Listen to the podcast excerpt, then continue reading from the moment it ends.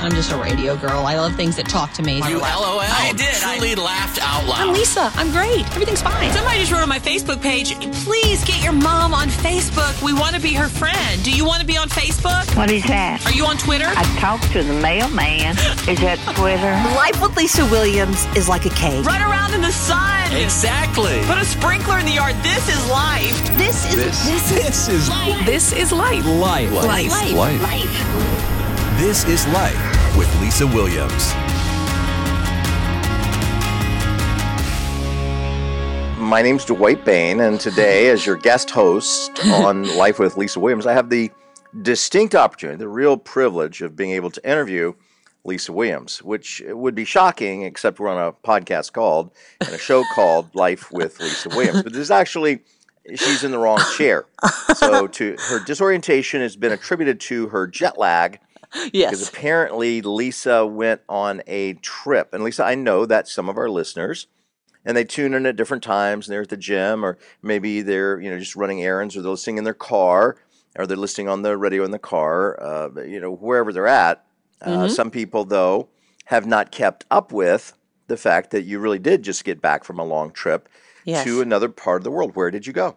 I was in India. By the way, you're doing a great job as the host. I just wanted to, you know, say that off the very it's because of the job. chair. I'm in, I'm in your chair, so it's it's pretty easy. job. It's like I feel so empowered. I feel like I have more hair. I, I'm just I want to laugh for no reason and eat little mini Snicker bars. Do you have any of those? I'm looking for them. I don't see. Where are they? Okay, okay, okay.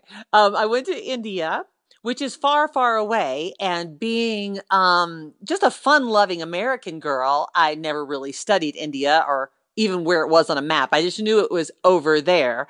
And so when it was time for me to go, I looked at a map and said, "Oh, it's between Africa and China." I mean, it is way over on the other side of the world. And it is big. Mm-hmm. It One of, the, one of the biggest countries and one of the biggest populations in the world. So, had you ever been to India before? No, I had not. I've been to Europe. I've been um, south to South America, to Peru, Central America. I've been to Panama. I've been to Canada and stuff like that. But no, I had never, ever Okay. been there. So you get out of the airport because you know airports kind of a lot of them look alike. But once you get outside the airport, Mhm. what did you experience? What did it smell like? What did it look like? What did it sound like? Walk us as the the listeners through the experience of I'm walking out to a car and I am in a different part of the world. I'm not in Kansas anymore. Yeah, yeah. Yeah, that's what I said. This is not Kansas. Uh, so after a 16 hour flight, you know, you're a little off um, because it's a long flight. And, um, you know, after five or six hours, you're thinking, I still have 10 more hours. You know, it's just a long flight. And so when I got off, it reminded me a little bit of being in Mexico or someplace in South America at first. Um, but then after we got in the car, our driver, you know, he was trying to tell us, no, I'll get your bags. No, I'll, I'll push the button on the elevator. And he was speaking Hindi. And so that was like, ooh, that's different. Then we got in the car and it was muggy and hot and late at night. Um, and he, his steering wheel was on the wrong side. So that was my first like, okay, that's weird. Uh, and so um, then we began to drive towards, we were in Mumbai, which the British called Bombay because they couldn't say Mumbai. And so it's Bombay for some people, but then they're changing it back to Mumbai because the Indian people want it to be the, the true name that they had for it, which is Mumbai. And big, big city. We start driving very fast. And the, the driving is like, um, somebody equated it to a song. It's like weaving and people walking and lots and lots of traffic. And so I'm just looking out the window late at night, trying to drink in all the sights and sounds. It was muggy. It didn't smell funny, but it didn't smell like home. And the driving was fast. And I'm just trying to observe, you know, like a computer brain. I'm trying to process the information. Yeah, you're trying to l- figure out what's going on. Did Yeah, you go by I? yourself or did you go with a team? I was with a team from India Partners, and in Newark, I hooked up with Katie, who has been to India 25 times. Oh my. So she is just a little older than me, I mean, she's just a little everything more than me. She's just a little older, a little more beautiful, a little more talented, a little more well versed in God's word, a little more anointed, a little more everything. She's just amazing. And so Wow. she she was on the plane with me the entire time. And um What a I was able gift. to uh, what a gift. That's what she is. She was like a present got set down in front of me. And when I left, that's what I said to her. You are a gift that God has given me. And so she kind of got me ready and was there for me every step of the way with questions to protect me, to make sure I was hydrated, make sure I ate the right foods, introducing me to culture, food, clothing. Um, so Katie and Stephanie, and also Tammy and Brian. That was my team. All right, so you're working with this team from India Partners, Mm-hmm. and you're going to India for what purpose? Because remember, we're just sitting here in the coffee shop or wherever somebody's listening to Life with Lisa Williams. In fact, if you just joined us, we're on Life with Lisa Williams, finding out about why Lisa went to India. So you went there to do some early Christmas shopping, or you know, why India? What was the purpose? That was so. That was such a good host little transition. You're just doing a fine, it's the chair. fine I'm job. telling you, it's the You chair. do- you're it's the great. chair I'm sitting in. If you just joined us, is my favorite part because that means they would have somehow gotten in halfway through the, the show. I don't know how they did that, but that was very radio. I liked it. Yeah, it's very radio. um, I I was invited by India Partners to go along on this team. So specifically, I could see the safe house that they run for little girls who have been rescued from the brothels. So they were born in the brothels, and their moms made this huge sacrifice by saying, "Yes, my daughter can now go live there." They actually, the moms sign away their rights so that their daughters can have a different life.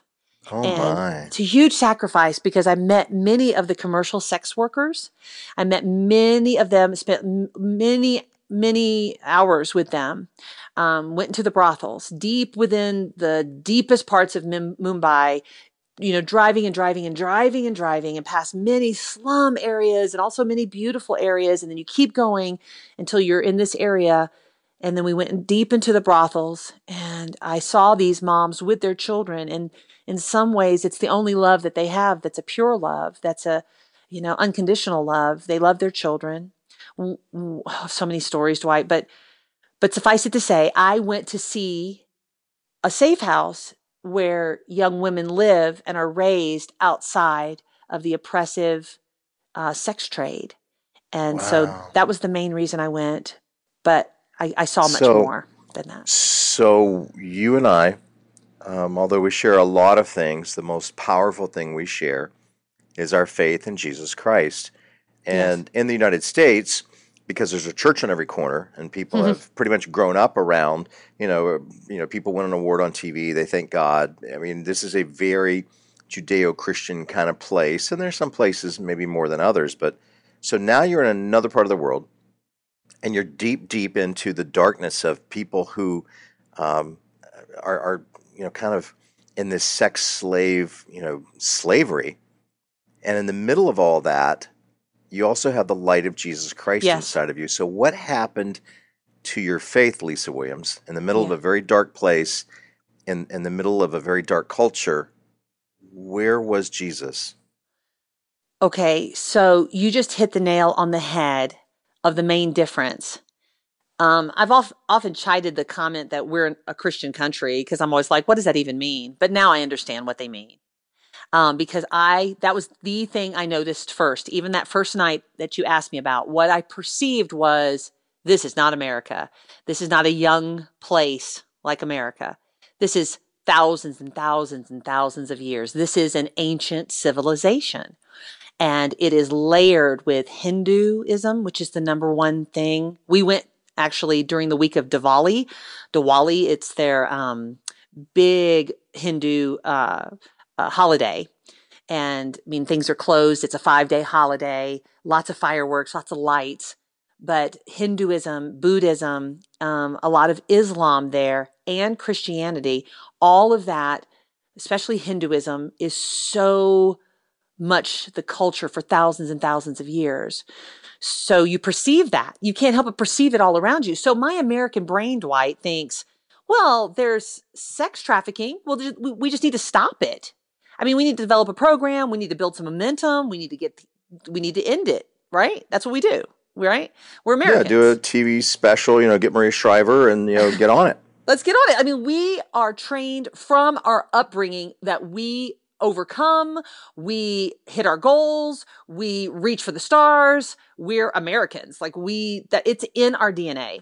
And so suddenly I'm I'm walking into this brothel area where there are 1500 sex workers in this particular brothel. 1500 My gosh. it just goes on and on and on you know the, the, I, I I- don't know how to describe it with words i mean it's it's just i don't It's know like the size of a words. gymnasium. i don't know how to describe it with words it's just you're walking through these streets with women everywhere and people and it's okay so when i got to the brothel area here's what i was feeling i I don't want to be here that's what i kept saying on the inside i wish i Made you wasn't here. nervous. Made you Made me uncomfortable. It made me uncomfortable. I thought I can't call my husband. I can't call 911. Why why did I come on this trip? These are the thoughts in my head. Why am I here? Well, I wish I wasn't here. I didn't say anything to anybody. I just thought that several times as we were getting out of the car. And then I just put my and I was safe because I was with a group of people, group of local ministers who minister in this area, my team, we're all together. So I just basically put my eyes on the ground and followed the person in front of me until we got into this little room. We walked a long way and we got to this little room. And in walked this beautiful woman who works um, for the ministry there. And I saw Jesus like that. I mean, I felt connected to her. And she began to tell, tell us a little bit. You know, she spoke a little English, but with translation too. She was telling us. And then we prayed together. We prayed for her. And I felt as, as, as home as I do right now in my house. I just felt comfort and peace. Like this woman was full of Christ. And she lives in these brothels so that she can minister to these women because Wow. there's no, there's no grabbing them and getting them out. There's no, this is Nowhere for them to go. where would they go? It, it's like uh, my brain is trying to conceptualize that what do you do when there's darkness? You shine light. And so she's given her life in a situation that none of us would, like I was saying, I don't want to be here. I don't want to be here. But there in the middle of it is this beautiful, she was so much like Christ, Dwight. She and her mm-hmm. husband, her husband works in prison ministry and she works in the brothels ministry. And so then after we had about 10 minutes with her, the women started coming in. You know, they're they're prostitutes, they're commercial sex workers. And they they're, they start coming in and sitting down on the floor and their children are with them and some are old and some are young and they're squeezing in and squeezing in. And so then my team leader, the wonderful Katie, Katie starts, you know, greeting them and, and welcoming them and then saying, we're all going to introduce ourselves. And then Lisa's going to speak. I'm like, okay. Wow. And so with a translator, we begin, well, this wonderful woman, this Christ-like woman, she pulls out some bongos and she starts playing them and singing and everyone starts singing and they can, you can tell they know these Christian songs. So it's almost like a Bible study, like a cell group of women in the midst. And you know who I thought of? Hmm. I thought of Jesus. I thought of those verses that says, what, what's wrong with him? He hangs out with the prostitutes. And I thought, that's because they need love and they're so unassuming. They're so broken. This is who they are. This is their life. And they're there with their children and this is the life that they live. And we sang and sang and sang and sang. And then we introduced ourselves. And then I had about 20 minutes where I shared parts of my testimony and um, talked about the struggles that I've been through in my life and how when pain is insurmountable, Jesus wants to sit with us in our pain, like the message of my life over the past year and a half, right? Yeah. And so I was able to share that with them and uh, really feel like I connected with them. And I was honored to share. And then we began a prayer time where we laid hands on them and prayed for them.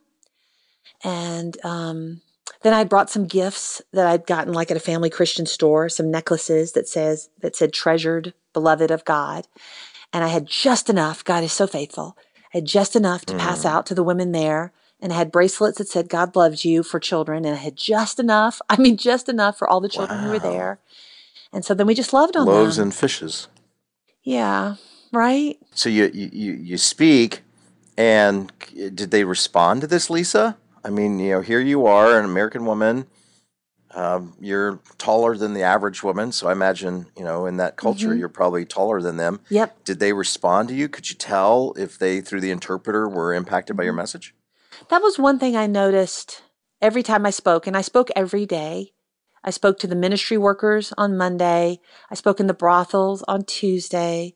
Um, I spoke again to, at the children's home on Tuesday. Wednesday, we had the day off. Thursday, we all ministered again because we had like a picnic at the um, Arabian Sea. We, uh, the ministry team had rented a home, and the commercial sex workers who were allowed to leave, um, a large group of about 20, took a bus in, and we had almost like a camp meeting with the women um, on Thursday. And then Friday, um, with all of the Christians who work in this ministry, all came together for like a final meeting. And what I found is every time I spoke, it was like everyone was on the edge of their seat with their eyes. They were listening, they were drawing almost Wow. on the words coming out of me. They were hungry and thirsty. And they needed a word. They needed to be reminded of God's faithfulness. They needed to hear about Jesus in full color.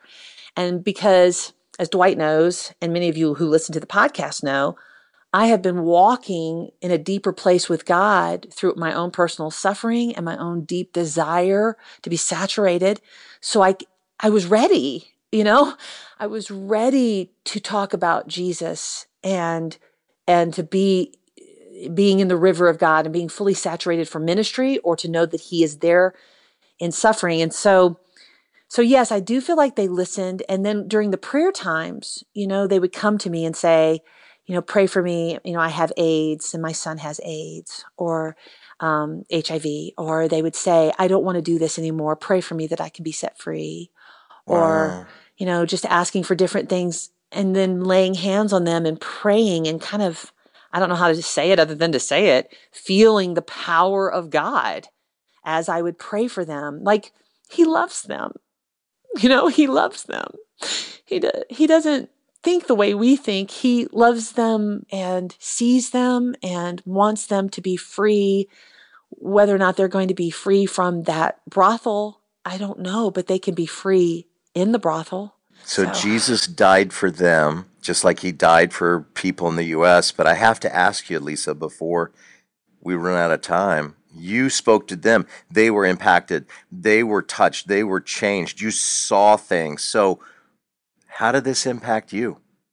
You got on a plane, you came back to the United States, flew back into U.S. airports where there's a Starbucks on every corner, where there are Americans fussing because they're unhappy about this or that, and somebody's gossiping about what someone said on Facebook. so you come back into this culture. How did this trip for a few days to see how thousands of these women live? How did Lisa Williams come back changed? you know, seeing the culture, seeing the children, seeing the girls at the safe house, being, you know, accosted by beggars on the street constantly, you know, being asked to buy things on the street constantly. It was very overwhelming to my senses. Um, being fatigued, I'm not in good shape, I'm sad to say. And so, you know, being fatigued physically, all these things as I come back. And my first thought is very selfish. My first feelings were, oh, thank God I'm back in America. Thank you god. Thank you god. Because it just felt like oh i'm i'm in newark. Oh i can see the new york skyline. Oh you know i mean it was just like oh i'm talking to americans. So that was just this sense of relief because i am an american to be back on my soil.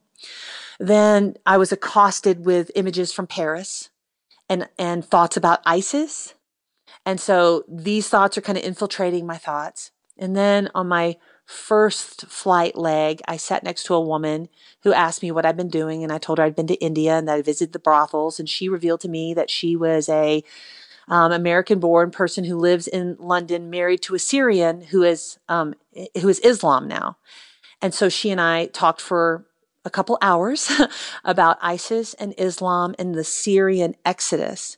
So that was kind of my re-entry. Like I'm, I, I, this is how I feel like I changed Dwight. I'm more aware of the world.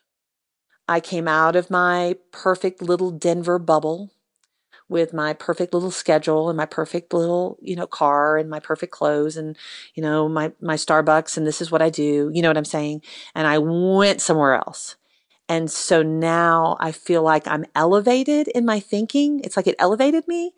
So I'm more aware. I'm aware of truth. I'm aware of bondage. I'm aware of pain. I'm aware of deep strongholds that I can't comprehend. And so then to come back and immediately start looking at ISIS, in, in the past, I'd be like, oh, yeah, there's always stuff in the Middle East, whatever, ISIS. No, I didn't feel that way. I was like, I want to talk about Syria. I want to talk about the refugees. I want to talk about It what pulled you out of the bubble. It pulled me out of the bubble. That's what it did. It pulled me out of the bubble. And I saw things and I felt things.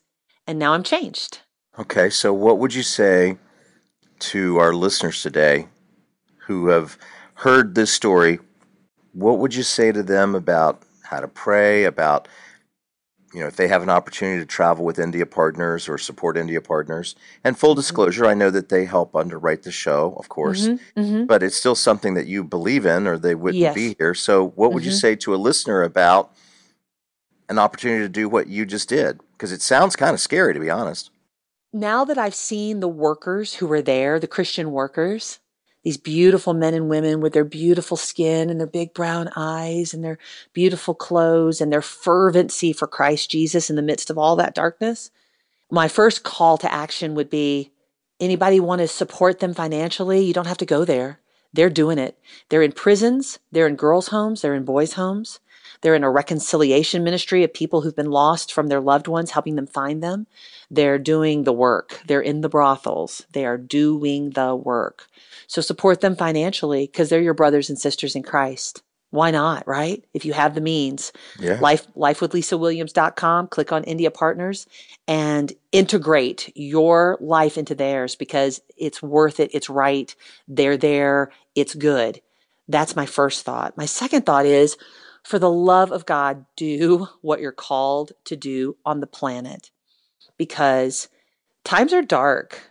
And if we live in the bubble and we just cater to the bubble and just making sure that we are creature comforted out till the grave, we're missing the bigger picture of why God created us.